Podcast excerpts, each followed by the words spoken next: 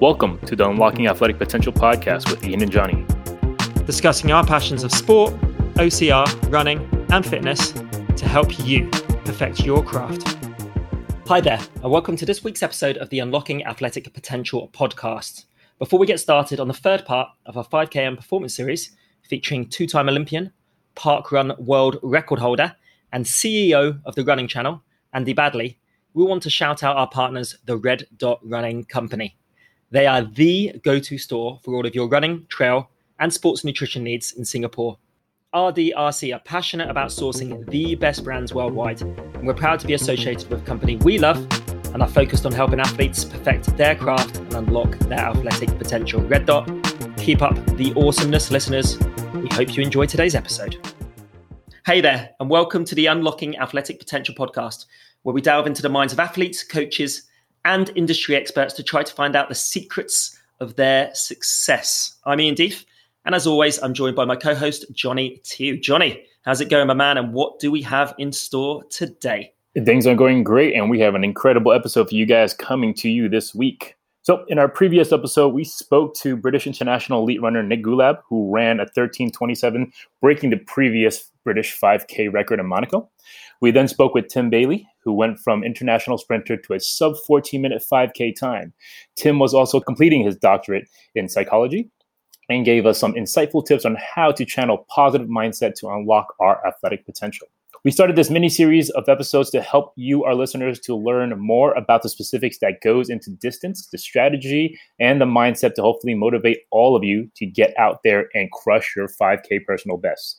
We chose the 5K distance because it's a race distance that is easily accessible to everyone and has risen in popularity due to minimal commitment time and especially with the growth of organized events such as local 5K races and the park run. So for this week, who better to get on the podcast than the man who has run the fastest ever park run 5K time? This guest of ours has an incredible running background, including competing at two Olympic Games over 1500 meters and making the finals at the 2008 Beijing Olympic Games. Amazing stuff, but his running achievements do not stop there. In 2008, he won the famous Dream Mile race in Oslo in 3 minutes 49 seconds and then claimed another impressive victory in 2009 over the same distance when he won one of the most prestigious events in the running calendar, the Fifth Avenue Mile. He is the founder and CEO of the Running Channel, which, if you're a runner and you haven't viewed on YouTube, where have you been? This is phenomenal, phenomenal content. Their mission is to bring great videos to those who love to run, no matter your ability or experience. Let's welcome to the show, Andy Baddeley. Andy, welcome. Welcome. Thanks, guys. Pleasure to be on. So, Andy, we've we've heard quite a phenomenal resume there. What out of all of these athletic achievements are you most proud of personally? Yeah, it feels like a long time ago now. It's nice to have them listed. That's, that's the only reason I agreed to do podcasts is I just get to glory in all of these things that I'd almost forgotten about, and it's an excuse to bring them up again. The Dream Mile's the big one. That's the one that finished that year, 2008, ranked number one in the world for the mile, and I won the race that in my childhood. You know, I was too young to to sort of see it live, but it was the thing that I had throughout my teens, I guess, people telling me about, which was Coe, Cram, Ovett breaking world records at that event in Bislett in Oslo, the Bislett Games in Oslo. That was really special because it was this thing that that I knew existed and I never imagined winning it. I was actually I was third the year before, and then to come back the following year against probably a stronger field and run as fast as I did and win like it was the ultimate achievement in my career probably. And my coach was there he very rarely traveled to european meets with me and he happened to be there. I got to give him the flowers. Don't think he knew what to do with them but i gave him the flowers did a lap of honor all that stuff. That was yeah that was the magic. That's the one thing that i, that I really remember do you feel, even though that was your, your your best ever kind of memory, your best ever race, and you said like everything fell into place there? Did you ever go back and analyze that and say, actually, there was still something I could have done better to to have ran even quicker, or was it just one of those races you finished and you were like, perfect, let's just celebrate that, and we're super happy with how that finished? Yeah, it's hard to say. I, I at the time, no, I don't think I could have done anything much better. My pacing was really even. Pacemaking was really bad actually, so I was dead last and hanging off the back of the field for the first lap can't remember exactly, but they, they went something like 52 for the first lap. So I was pretty easy. Maybe wasn't quite as quick as that, but I'm sure they ended up 151, 152 at, at halfway. And, and you know, we we I'd hung towards the back and then gradually picked my way through and ran pretty even splits, roughly 57s every every quarter. So yeah, the, I wouldn't change that that particular race at all. I don't think. I think I might change having seen, particularly this year actually in, in the pandemic. I wouldn't have thought that was the ideal breeding ground for high performance at a late stage in a season. You know, athletes have had to kind of keep training without any clear goals. But then they've come out and, and people have been smashing PBs and times across the board. Watch that, yeah. There might be an element of shoe technology involved in that. Certainly on the roads, there is. On the track, there are modifications to spikes and, and new surfaces and stuff. But I don't think it's just that. I think the one thing I'd have changed throughout my career was the pace making and also the, the competitive nature of the races. What I've noticed, I suppose, anecdotally in the more recent races is that the pacing's so much better. And when you get smaller fields, there's fewer people who have kept training to the end of the season, um, and really good pacemaking. Like if I think about the there's an incredible 3K race where an, I know there was an Irish guy who who paced them perfectly for this 3K, and, and several people broke 730, which is phenomenal um, in this 3K race. In part, I think because of how good the pacing was and how the fields were smaller than they often are. Throughout my career, I think, and, and plenty of other athletes around the same period, fields in the 1500 and 5K suffered for being so big and the pacing being so erratic that no one had a good chance. And when I've watched some of the races this year, people have kind of slotted into single file and, and run these incredible, almost time trial races, which some of them are really exciting to watch. Some of them less exciting as a race, but really exciting as a spectacle because of the time that they're going for. And I think that if I could look back and say to, to race organizers in the late 2000s, put fewer people in the races and get better paces in. Like no one in the race wants you to have a four second differential between the first and second lap. Like that's killing that's killing people's ability to run fast. And let people compete against one another, which is what happens in smaller fields. It's hard because for, as a spectacle, people want world records and they want these incredible times, and often there's one standout performer, and that standout performer will usually be so much better than the rest of the field that they can say to the organisers, "I don't want anyone who could beat me in this race. I want a pacemaker for me. Everyone else is going to be 100 meters back.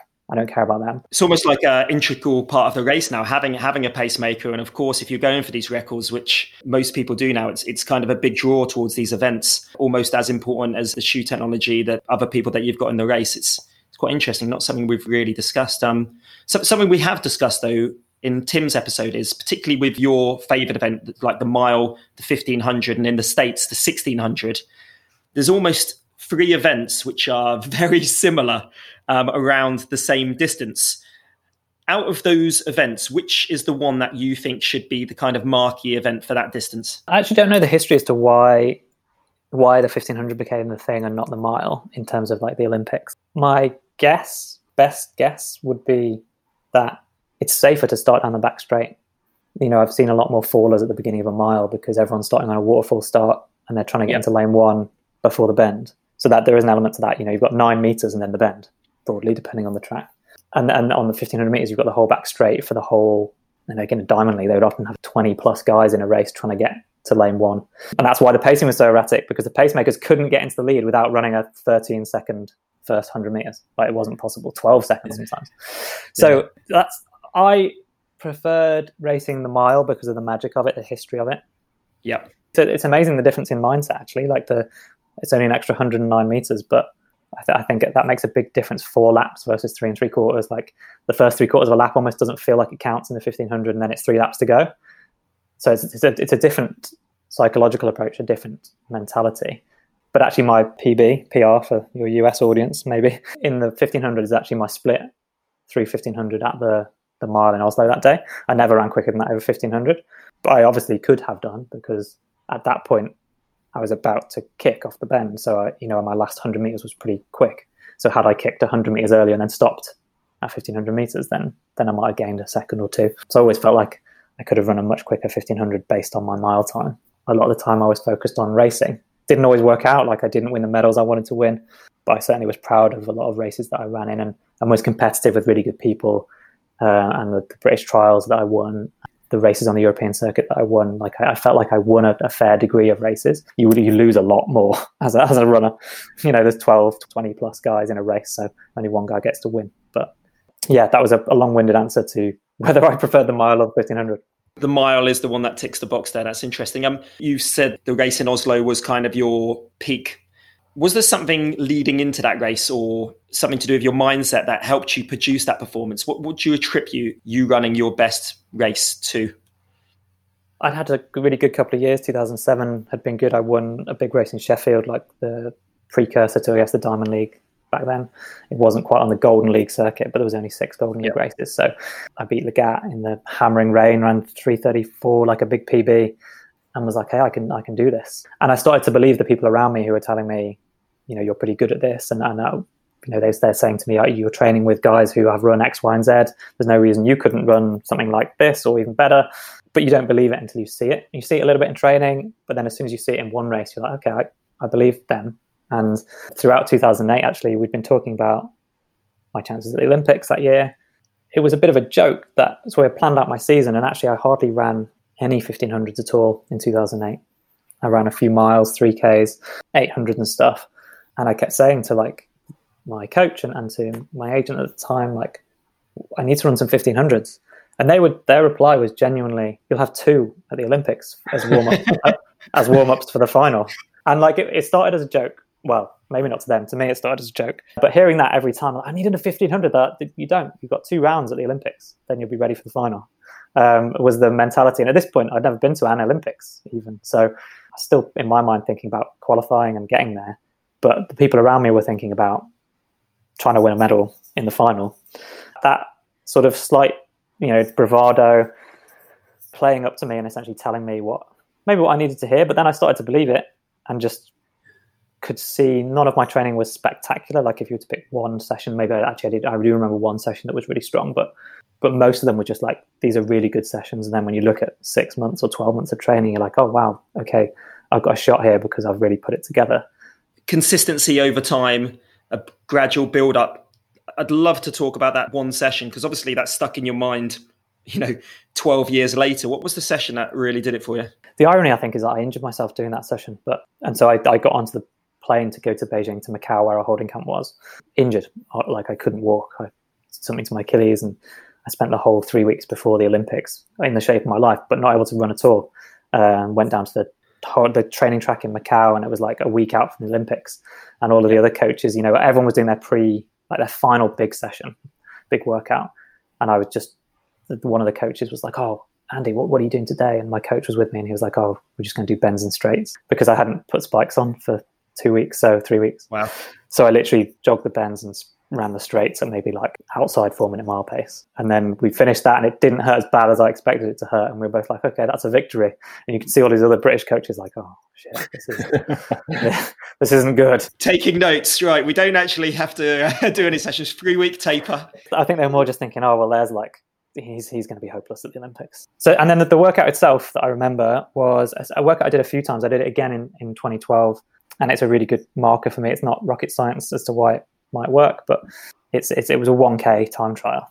I, I, was with my I trained with a group of Australian athletes at that point, um, really close friends and um, people that I had been living with and training with for a year or so, on and off. Like you know, they they went home for their summer and then they'd be over in the UK in our, our summer. We did 10 200s as a warm up, so that when you did the K, you were ready to go energy system wise, but also a little bit fatigued, like just a, enough to, to feel like that's what it feels like in a race. And the 10, so it was 10 200s in 30 seconds with 30 seconds recovery. So it doesn't sound like that much, but actually it's enough where you go five or six, five or six of them in, and all you're thinking about is the big rep, the big 1K rep.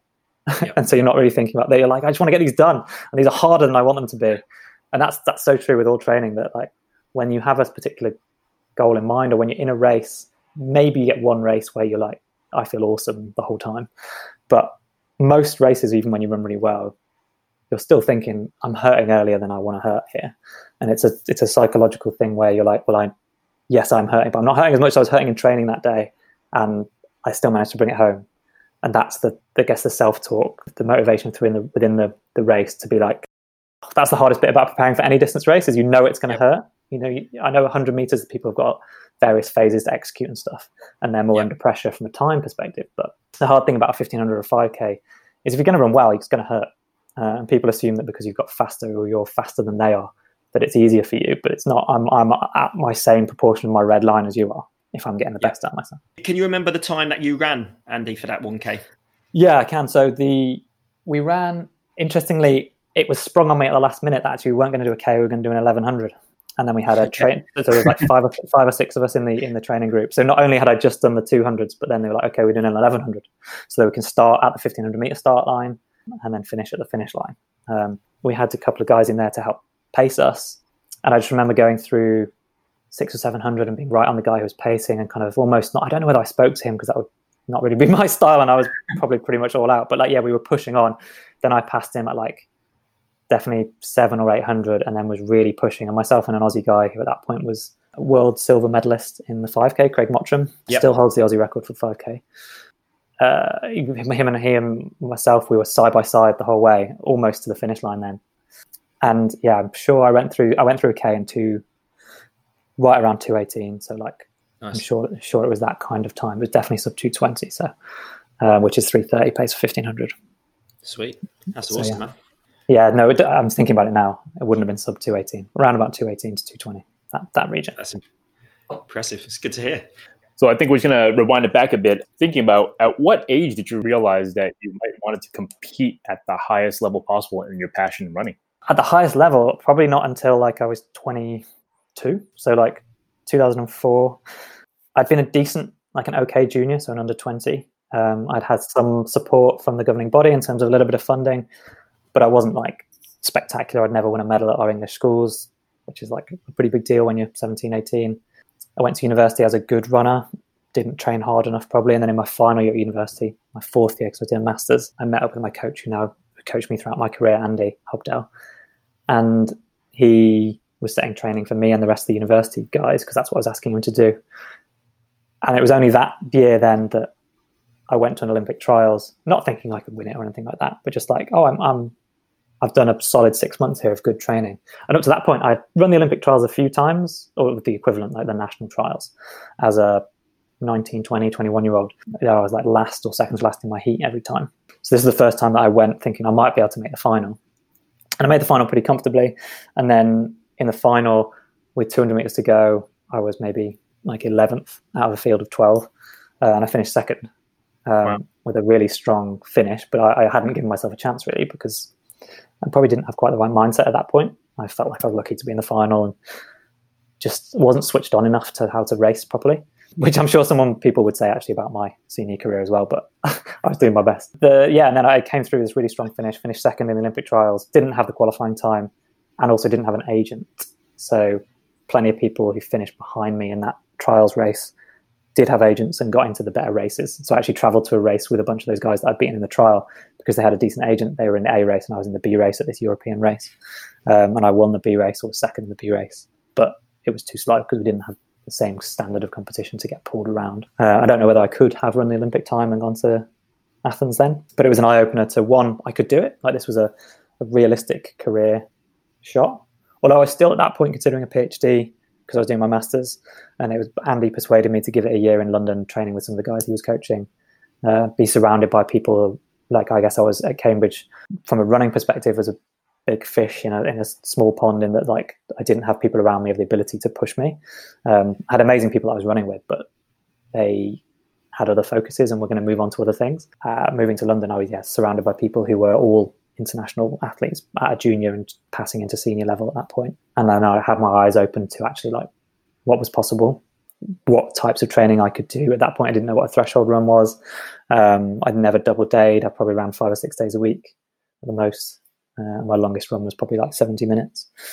So all of the things that are required to be a decent distance runner, I wasn't really doing. So then, yeah, that, that I could see that I had headroom, but I, thankfully with Andy, we we didn't just go from like 25 miles a week to 80 miles a week. It took like a few years to build up, and so it took me from 2004 on graduation to 2006 to to really like take a big step forward. So it seems like after that first experience of that trials and then and, and how it turned out, it really like sparked a fire to see that there's more potential to it for you to reach the next level of the pedestal for yourself, right? Yeah, I, I suddenly was like, this could be, let's give it a year, see if I can get better, see if I could run times that might be like for me. I was thinking probably, oh, I might get, I might, you know, a shoe brand might send me some free stuff. I might get to run in like the big meet at Crystal Palace and all that stuff. I wasn't thinking I could definitely go to the Olympics or World Championships or any of that stuff. I think it's important that you surround yourself with people who are. I've been parts of different training groups, and it's really noticeable when a when a training group and an environment is like we're not just going we're not just going there to compete. Like what's the point? Like we're going to go we're going to going there to win. We're going there to be competitive whatever it might be. And i think that mindset whilst you do have to be realistic about what you can and can't achieve I don't think you find out what you can achieve without having the, a mindset that's closer to that, where you're think you're constantly thinking about how to get better, or you're not just making up the numbers and I'm not just trying to get free kit. Andy, can, can I just ask, was, was there like a cultural architect or someone within that group that was really pushing everyone to, to do their best other than just your coach? Was there someone in the group that was setting the standards for everybody else? Yeah, it's an interesting question. So I was living, uh, when I moved to London for the first time, I was living at St Mary's University and actually a pretty illustrious group of people, one of whom was Mo Farah. So we were living in the same halls together. A group of GB internationals. Gemma Simpson ran multiple championships at 800 meters. Kate Reid, who went to the Olympics in 2008 for the 10K, maybe the 5K as well. And then a guy called Steve Vernon as well, who ran a lot of cross country events, uh, but also now coaches Team New Balance Manchester. Really good friends with Steve. And I don't know, it was it was a real environment of camaraderie, but also that kind of the expectation was that you, you were going to to compete and to win. And then that stepped up even more, both through my coach who could see what I could do and was trying to get me to believe in myself. And then when I did go and train with that group of Australian athletes, with Craig Mottram being one of them and some other brilliant runners like Collis Birmingham, they very much had that. Ian, you're a similar generation to me. We grew up with being dominated by the Aussies in sport, particularly in cricket and rugby. And but they had they had that there was that perception of, of like you know desire to win and, and, wanting it more and like the plucky losers of the Brits and stuff like that all yeah. of a sudden I didn't see myself like that. I saw myself as part of this this group who together with my group back home, which Mike Skinner, your good friend Ian, was, was one of as well. Yep. We had the attitude of a bit, a bit like, I suppose, that, that old school Aussie attitude, which was you don't do sport to make up the numbers. You, you like, you train your ass off because you're, you have an expectation of what you're going to get out of yourself. And then when you go and do something, you might not win, but you're going to give it a bloody good go. Yeah, Skinsey kind of said almost like the training in your group was kind of like prepared you for the races because you were racing and competing so hard within that group atmosphere that when it came to race day, you were so prepared because of what you'd done in training, not just from the sets and the reps and the structure of the training, but the fact that there were so many strong runners in your group, both physically but with a strong mindset that when it came to race day, you, you know, you had the ultimate preparation from your training already. Yeah, I would agree with that. Although I would make the distinction that I don't think we ever raced one another in training, but it was the confidence from being surrounded by people who are operating at that level and the way that we operated as a unit together. At times, it was that's what that's what I miss. Actually, I don't miss competing, but I miss that excellence in training, the, the attitude, the like genuine you know support for one another because ultimately at some point we were going to end up competing in a race against each other. But in yeah. training that that wasn't the mindset. It was like you know someone's going to have a bad day or someone's going to be having a great day and you try and level out that by like the, the people having a good day pulling up the others alongside them raising helping them raise their game to the level that they're at that day. And yeah we we ran perfectly paced workouts on the track road or cross country or whatever where we were metronomic. We all knew what our part was to play. We are in a perfect line. We'd call it the train you know jumping on the train and, and kind of every lap one person would move out, like like on the you know the, the pursuit or the, the, the team events in the cycling where everyone knows what lap they're doing, they pull out and pull back in at the back, and we almost could have done it without a watch sometimes. Although actually Skinner, who you're, you're referencing, is the had the worst pace judgment going. um, it didn't matter what we were supposed to be running; he ran 30 seconds for the first 200, no matter what. We were supposed to be running 34, 30 every time. At least we were banking some time. But um, yeah, he won't mind me saying that. That was an ongoing joke. I was just going to say, it sounded like you could have almost brought this group out to Oslo with you, but not left Michael Skinner at home. yeah, um, he was. It was just always the first 200. We were we were fine after that, so it was always like a running joke if he had the first lap. That often we'd all just sit back, and then he'd have like 20 or 30 meters of it on us over 200, and then we just gradually get him back. We're going to get Skinsey back on the pod. We'll we'll let him dispute this argument uh, another time. But, uh... I will bring four, five more people who'll back me up on this. It's uh, it's a cast iron cast iron fact. Nice. So I guess with all the achievements we've definitely heard from you so far, definitely a lot of amazing things. The one that I think that shines out as of late would be your 5K park run world record. I'm sure you've spoken this within length already, but for those that don't know, for our audience, you ran a 1348 out in Bushy Park. Now, this also happened the same week as you were running for the 2012 London Olympics.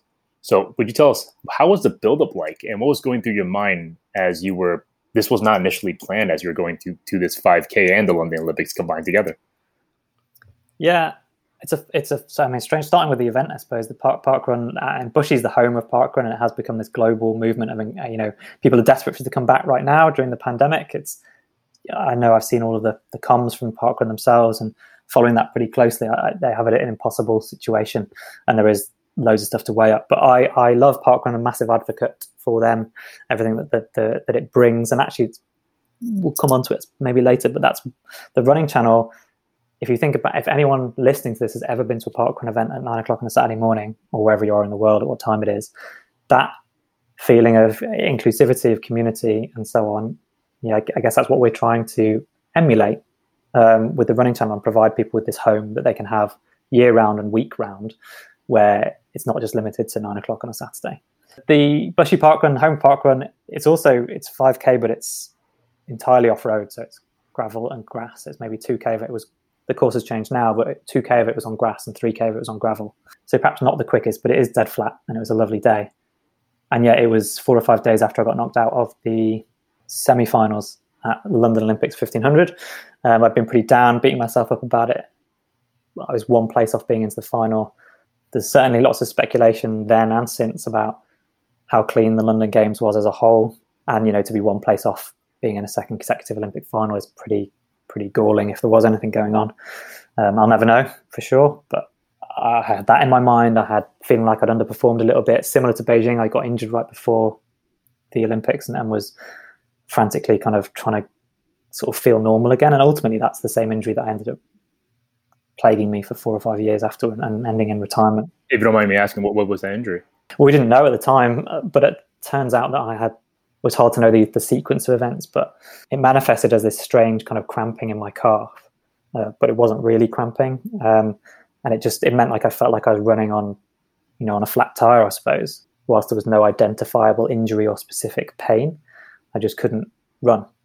Probably I couldn't push off on that leg properly. And yeah, it ended up being they found that whether this was the actual problem at the time, but like my hamstring tendon on the inside of my knee had completely split down the middle along its entire length. Wow. Um, uh, so yeah, that's pretty brutal. And they didn't find that until they went in for like fairly speculative surgery because we were like, I just couldn't get right for four years, and now well, surgery's the only thing left. And I was in fair bit pain by that point, I guess, because I've been trying to run on it for four years. They repaired all sorts of stuff in there.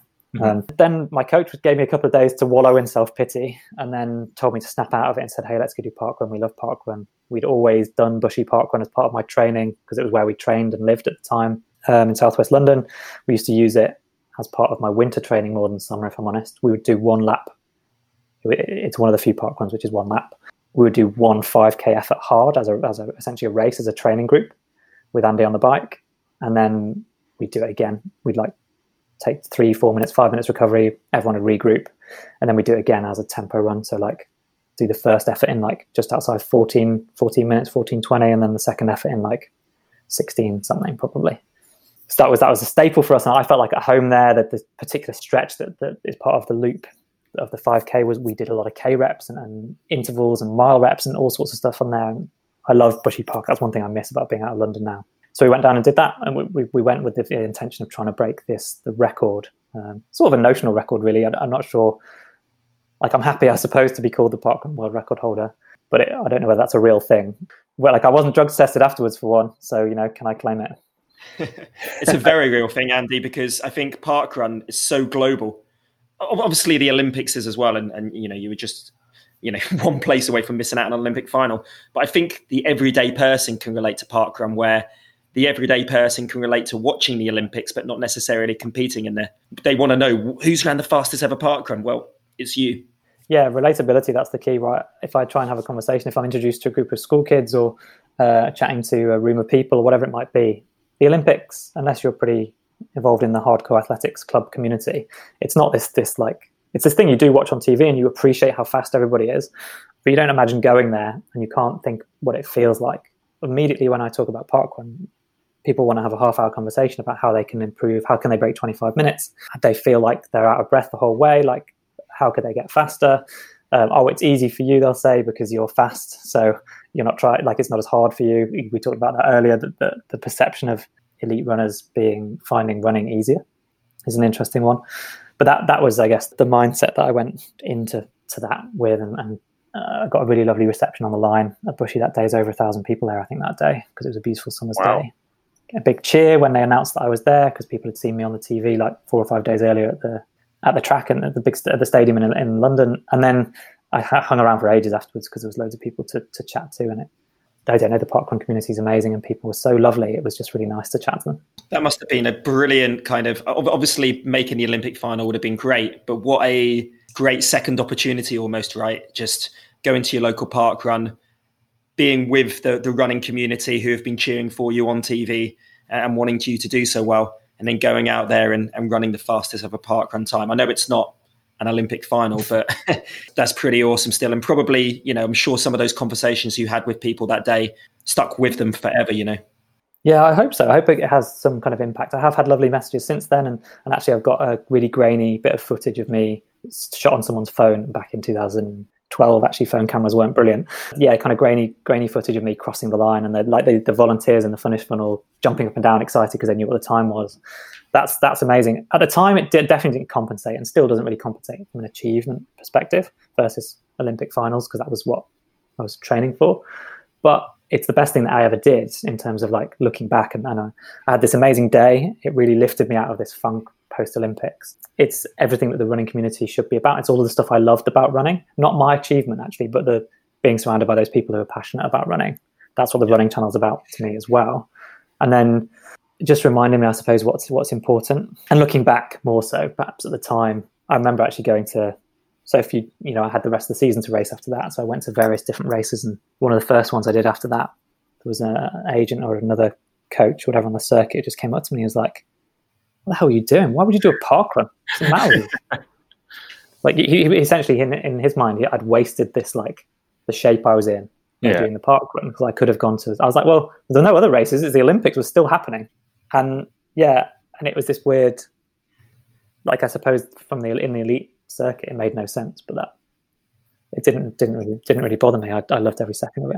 To each their own, right? Like whatever you find most motivating and and fulfilling at the end of it is the more important race for yourself. Yeah, and I and I do look back on that, and I look back on the Dream Mile that I mentioned, but also later after I had all those injury problems, I then came back in 2016 to try and come back for the, the next Olympics and didn't ultimately make it. But one of the final races that I did, I ran a, a 359.4, exactly the same time as Bannister at the, you know, Roger Bannister's track, Iffley Road in Oxford, at, you know, a relatively nice. low key BMC race, a few hundred people watching. But that ranks right up there with all those those three park run, the Iffley Road mile, and then, you know, it's 10 seconds, just over 10 seconds slower than my best, which I ran in Oslo, you know, eight years earlier.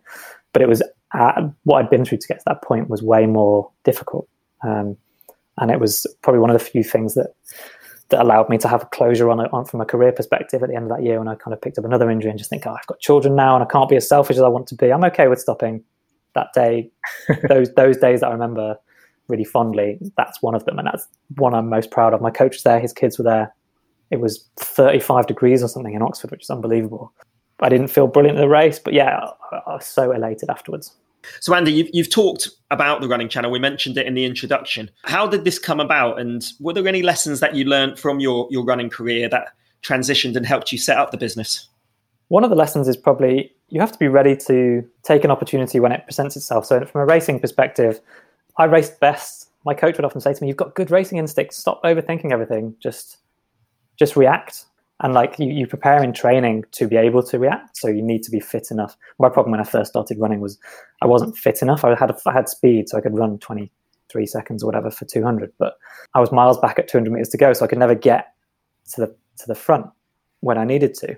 So i needed to get fitter so that at the bell at 200 meters to go i was actually in contention. Um, and then allow breaks that happen and people that get in the way and gaps that appear to just react and kind of i guess you make your own luck to an extent and the way the running channel came about is, is pretty similar in that whole series of fortuitous decisions led me to a role that I was working in Fusion Media, which was uh, which is a PR social media communications agency working in sport and active travel, and, and pas- they're all passionate about getting people active. I fell into that role by trying to set up my own business when I retired. Kind of ended up working at Fusion, and and then through Fusion, Adam Tranter, who it's his company. He said to me, "Oh, like I've got this idea for the running channel. What what do you think?" And he and he talked to me about it, and I, I loved it. And the idea essentially is we're making videos about running regularly every week. They're completely free because they're on YouTube. And it was all of those things I mentioned to you about parkrun, where that's the bit of running that I love. I don't I don't like you know elite racing is pretty cutthroat. There's a lot of politics. There's a lot of nerves. I don't miss that. I miss the people. I miss the community. I miss the sense of improvement, the motivation. I miss motivating other people. I get asked a lot of questions about how should I do X, Y, and Z, and I don't always have the answers, but I feel like I have a relatively informed view, and I, and I know plenty of people who can help me provide the answers. And so that's what the running channel is, and that's how it came about. Um, Adam kind of took a punt on me so that's the first bit of luck in terms of giving me a role at Fusion when broadly I had a gap in my CV where I've been competing as an elite athlete. And I tried to convince people that I had something to offer in a team environment because I've been part of a high performance team at the center of that team, coordinating physios and, and coaches and um, physiologists and psychologists and nutritionists and all of that sort of stuff, sitting at the center of a high performance team. I felt like, whilst it's it's a hard thing to write down on a CV, that those were tangible skills that I could take into the workplace. So Adam took a punt on me, which I'm internally grateful for. And then we had a really good working relationship and still do. And, and he asked me, because of my running background, to jump in um, as co-founder of the running channel. And actually, I didn't have that involved, much involvement to start with. But then since the middle of 2019 or throughout 2019, I've had a much more hands-on role. And now I head up the company as CEO, although I feel a bit, you know, if you if you if you found your own company, it's easy to be a CEO but uh, but yeah, to, to, to, try and take that step from professional sport into to leading a business and creating a team who are hopefully motivated to do in the same ways we're trying to motivate people around the world to to feel our passion for running and to to help helpfully feel like we're providing down to earth but also expert advice um, to also inspire my team in the same way. We can see a lot of parallels there, certainly with you know unlocking athletic potential. It's been a chance for us to connect with people in the past talk about their athletic experiences. And, and at the end of sport, yeah, there's some good memories of winning races and, and achieving certain you know performances but actually it's the friendships and, and the community that's the most important thing and, and the best actual thing that comes out of sports so totally relate to that that's awesome yeah, diving into some of your context, which one, I guess, if you're reviewing it, would you think you had the best reception or just interaction with? Like, what part, what videos, what type of types of content? I think speaking to what we spoke about the content that does the best. We, we mentioned about relatability and, and the value of parkrun. Stuff that is personality led, that gives people an insight into the reality of the person behind the camera. So it's not polished, it's not particularly scripted. Anna, who's our, our head of content, you know, she heads up the channel in terms of presenting and so on. She has created some incredible vlog style videos, and then we, through the success of those, we, we've tried to do that more so as a team. But by being vulnerable on camera, by simultaneously through some of our content like how to's and so on being a, an, an expert but a relatable expert to say like hey i've been through what you've been through. Here's what i've taken from it and here's our our take from all of the experts that we've consulted to, to help you with this advice. But alongside that to go and run a, a marathon or whatever event it might be and to document that and to see the fragility there the vulnerability of someone actually suffering that you know not just sugarcoating it in an instagram sense of like how brilliant it is but yeah. saying like this is this is hard. Like this is uncomfortable. The stuff that you want to achieve running a marathon running an ultra marathon completing your first half marathon or doing couch to 5k like you can't just do it tomorrow having never run before. You need to put the work in. And that's why it's rewarding. And people seeing that and seeing their own journey in that is is i think the most powerful content that we've that we've made definitely yeah, I think that relatability nice. and then also that self persona perception of really seeing this, those eyes from either whether it's athlete or just someone we want to hear about, that someone we can really learn from.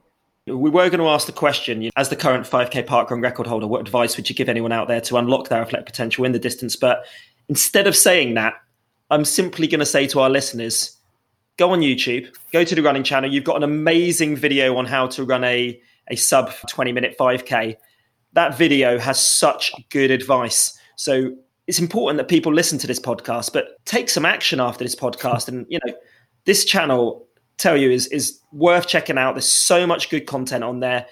And rather than Andy answering that question, we're just going to say to our listeners, go to the channel and, and listen to his advice on there because that video is absolutely top notch. So we're going to round off with a bit of quick fire. So, Andy, a few questions for you. First kind of initial response would be great. So, I know you're still running a few park runs, and uh, it, despite doing just a few runs a week, you're still you're still knocking out some 15 minute 5Ks. What's your current favourite 5km road shoe? I've been running in the New Balance FuelCell TC. Yeah, they're just releasing the the RC Elite, but I haven't tried it yet, so I can't say that. Very light shoe. I've tried that as well. Yeah, yeah, awesome choice there. Go to pre-race fuel. Immediately pre-race, or you know, like a few hours, or the night before, or. I'd say you're going to run a 5 km park run, Bushy Park, 9 a.m. What are you having for breakfast? I'm probably having a few hours before. We're talking probably three hours before some um, cereal or muesli, and then some uh, banana, like relatively simple. Having some milk with the cereal as well, is it? I am, yeah, yeah. Okay, so you've gone to Bushy Park, you finished your park run, you've just ran 1340 for a brand new park run world record, smashing your own record. What are you going to have for your, your post race meal? Uh, the two different questions: post race fuel if I'm like looking to recover for another race, or post race meal to treat myself. You treating yourself on this occasion, but um, to get recovery in there as well, maybe. Oh well, I mean, a burger is always my go-to. I'm not sure there's much recovery in that, but yeah, if, if I was trying to recover between rounds at the Olympics or, or anything like that, then it'd be a bit more regimented. I'd have a protein bar, maybe even a protein shake, depending on what I had with me. Probably a banana as well, pretty immediately. Plenty of fluids. I did ice baths, all sorts of stuff in between rounds as well. Nice. Just to let you know, Nick Goolab likes a good McDonald's.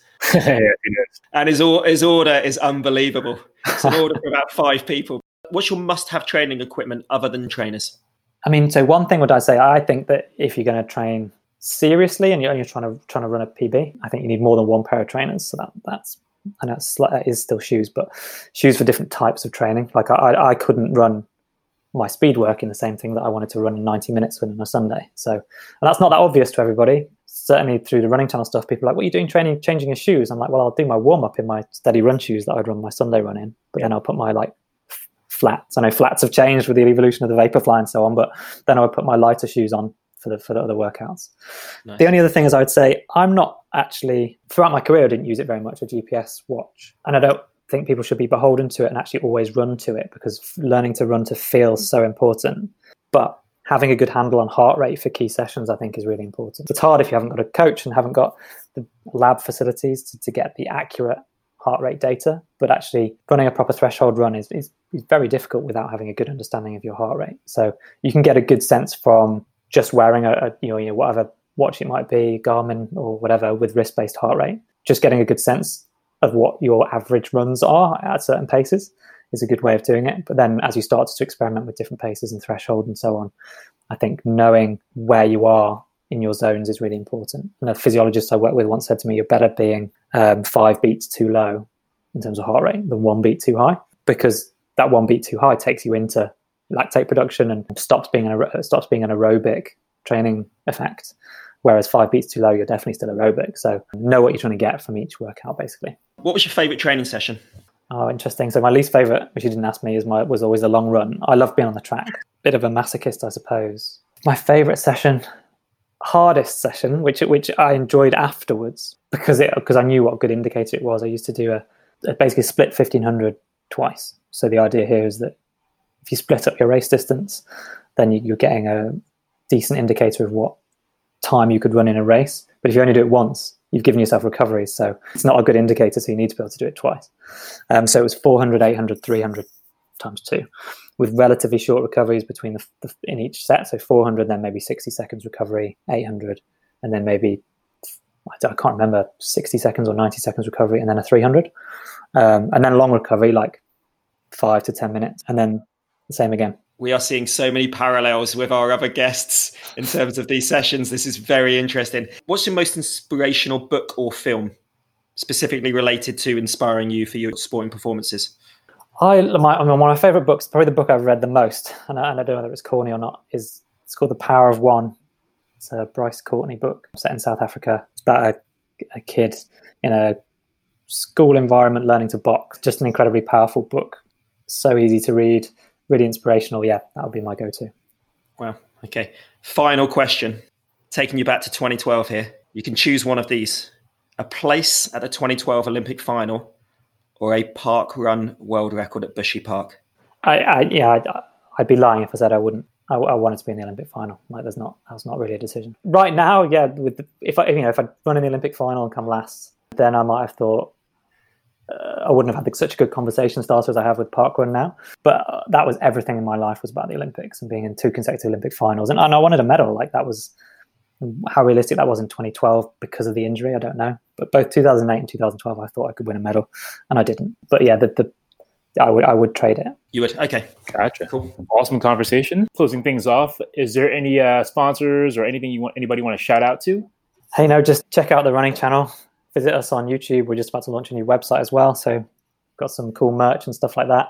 Uh, we love support from the running community, and that's why we exist that's why I'm passionate about it. So that's my shout out. Check out the running channel on YouTube or yeah. therunningchannel.com. And aside from the running channel, where can people find you? I'm relatively devoid of social media activity. So um, I tweet occasionally on at Run Badders. I'm interested in, in Instagram and Facebook from a business perspective and, and love what we get to do with the community on there, but I'm not particularly active myself. So yeah, Twitter's the place to find me, I suppose. Twitter and running channel. Andy, what can we say, mate? That was fantastic chatting to you. So many great takes for our listeners out there, and we really, really appreciate your time. And certainly, we wish you all the best with the running channel, and we will continue checking that out on a weekly basis. And just some amazing content, and lots of people hopefully will get on that after this episode. Yeah, it's been lovely talking to you. Thanks for having me on, guys. Thank you so much, Andy. Another great episode with so many takeaways. Time to do a little debrief, Johnny. Yeah, I think one of the takeaways for me was steady progression we often hear that it's like the argument with nature versus nurture. And from listening to Andy, the fact that he never won an English school medal and only realized he had able to compete at the highest level when he was 22 shows that if you find a passion, definitely keep training consistently and be patient because eventually you'll get there. Yeah, definitely. I think so many people they think if they're not good at something straight away, they move on to the next activity. And obviously, you found a passion for running and became a world class athlete, but didn't have that realization until his last year of university. And I think that's just a great message for everyone out there. And then I guess one of the interesting things he mentioned was this whole deal of pacing. You know, right off the bat, we asked him about his best accomplishment, which he said his best race was the Dream Mile or one of them. And then he said if he had better pacers back then, he probably could have done better. And then we heard about a former guest of ours, Michael Skinner, was going off always a little bit too hard in training. Johnny, guess who we've got online with us, buddy? Who do we have? Look who's back. Who's back. Skinsy is with us. Skinsy, thank you so much for joining us. If you haven't heard Michael Skinner's episode, so Mike, 11 times at major championships representing Great Britain at cross country, now sports agent for the likes of Mo Farah, is joining us from London. Mike, how are you? I'm doing well, thank you guys. Yeah, it's been a while since we've caught up. Been tracking what you guys have been doing. In the grand scheme of things, and with everything else going on in the world, I can't complain. Good man. So we definitely want to dive into this training environment you're in because you were a training partner of Andy's, and from what we're hearing, you set the standard for the first 200 meters every single session. Talk to us a little bit about that. Well, I wasn't sure it was every single session. Having listened to some of what Andy had to say, yeah, we had you know a group of four or five of us that were good training partners, but also great friends. And you know, we effectively went to the track each week, and that was kind of as much of our social thing as anything else. You know, we just really enjoyed being down there. But then, yeah, specifically when it came to the training sessions, the coach would sort of say, you know, whether we were doing 1200 reps, Ks, 1600s, 2Ks, that right, Mike, you're taking lap one, Mark lap two, Ben lap three, Badders, you take the last lap kind of thing. You know, that would be a standard mile rep, for example. Of the, the thing was is that certainly because of the group dynamic and we had, and because we all got on so well and the camaraderie that there was between us, that I wanted to get it right. It sort of it was a sort of sense of pressure, as in if I get this wrong, I don't only mess it up for me, I actually mess it up for the other three guys as well and obviously the level that we were performing at, particularly Andy of what he was achieving. You know, you're like, this guy's an Olympic finalist and he's shooting to try and go do bigger and better things. If I, if I, I don't want to mess up his session, and so I think there was that bit of me that I don't know, say we were asked to go out in 66s, you know, 68s maybe for 2Ks or 66s for the mile. I was like, I know I can do it, but I just want to make sure I get it right. And so I'd much rather be two. I'd, I'd feel better about being two seconds up than a second down. Yeah. I did certainly. I have to hold my hands up. Say on most of the time, I'd probably go too quick early on, just so that we could bank some time and be up, and then I couldn't be blamed if we didn't hit the correct bit on the rep. I like what I'm hearing, Skinsy, mate. It's better to go off too hard than too soft, mate. And um, if a race ever did start off at a crazy pace, everybody was prepared, right? That's it. I, I, I was just, you know, on occasion putting in some race tactics to be like, look, it's not always going to go as you want it, you know. And if people throw in some surprises, you've got to be ready to cover it. So yeah, that, that's what I'm saying anyway. That's awesome, man. I think I remember rightly in saying that you actually paced a world record attempt indoors at one point. Is that correct? Uh, not just an attempt here, and it actually was the world record, and it still is. So yeah, Kenenisa Bekele's world indoor 5,000 meter record in Birmingham. Yeah, I paced the first mile. How was that experience? Not often do we really get to talk much about to the Pacers normally that go out there and really leave it out there to set the pace for these guys who are attempting the record. So we want to hear from your experience. How was that, and what was that feeling of that accomplishment for you also?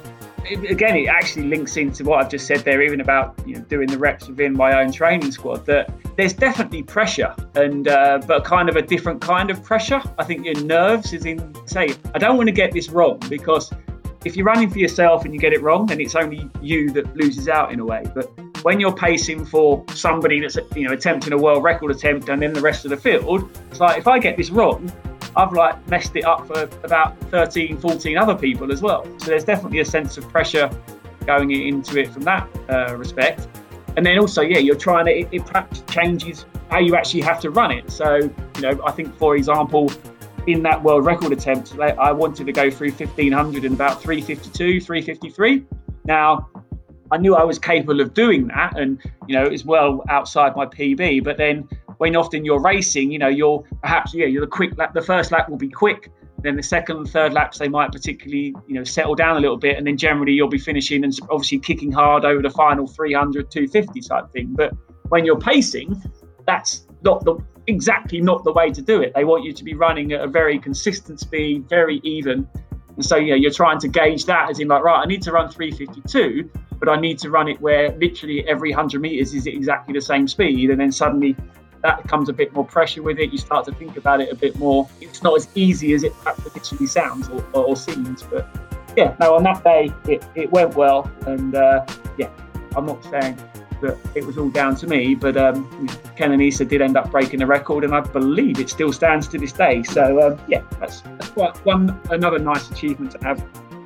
Definitely a very interesting mindset for that. Yeah, for sure. Was there ever a time in, in training where somebody got something wrong and you know, you had a little bit of a debrief, and you know, obviously, you're saying you were great friends, and that was kind of one of the reasons why the group worked so well because you had that friendship within the group. But were there ever times where you had to have a bit of a kind of serious conversation to say, hey, look, you know, we can't do this again, or look, someone's not quite hit the standard of what we would expect within this session? Did those conversations ever take place? Yeah, they did. You know, I've got no no shame in saying that. I think again, where we were lucky is that we all had that relationship where we felt we could have that conversation with each other, you know. But also again that we were pretty experienced and honest guys, and it was more a case of you'd hold your hands up and be like, sorry, I got that one wrong, you know, or you know, apologise if you, you went through either, you know, four seconds fast or four seconds slow. You know, you'd be like, sorry, that was on me, you know, messed that one up. You took it on the chin and um, had to move on to the next one. But of course, it did happen.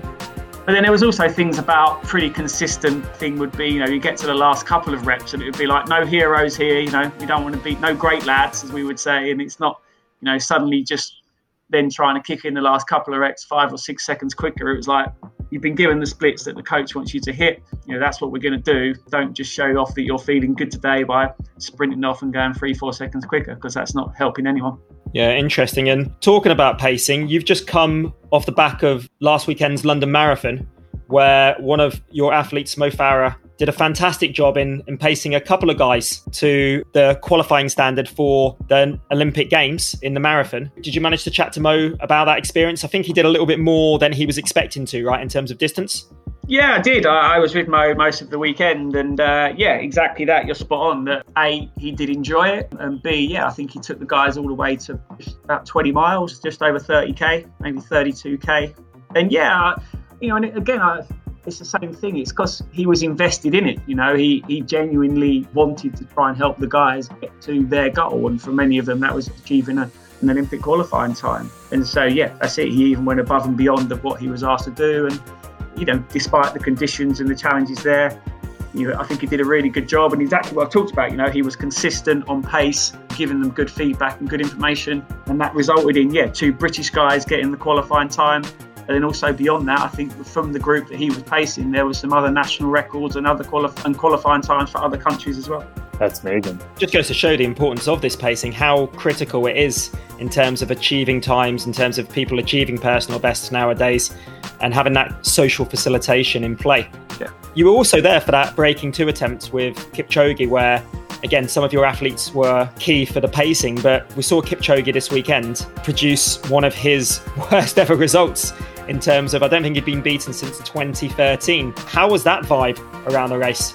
Yeah, like obviously, I think particularly with Kenenisa pulling out just before the race as well, that yeah, Eliud was on the start line as the heavy, heavy favourite. You know, when ultimately the result happened that did happen, yeah, obviously there was some surprise there, but I think particularly, you know, because this weekend it was so much of an elite athlete bubble that everybody there was just kind of like, well, that's that's athletics, you know, and that's these that's the sport, and these things happen. And I think if anything, it just almost, on, upon reflection, should almost in a bizarre way add to Eliud's star quality, because as you say, he's been that consistent for seven years. Every time he stepped on the line, he's performed brilliantly, and when he suddenly doesn't do that, there's this huge surprise. Whereas we know that particularly in the marathon, so many things can go wrong. And if you're just 1% off or 2% off where you need to be, you'll get found out. And, you know, he obviously encountered a slight problem this weekend or Sunday, and, and that's exactly what happened. But yeah, it's it doesn't diminish any of his achievements, and if anything, you know, it just means I'm sure he'll he'll go away motivated to come back again. But yeah, my takeaway would be exactly that. The, and perhaps one of the reasons why we love the sport is because it's unpredictable. With that, especially with the exciting finish towards the end and things that we didn't expect. So I think that definitely lends to the. That's it. Yeah, we, you know, and we got a race rather than just a time trial. Absolutely, yeah.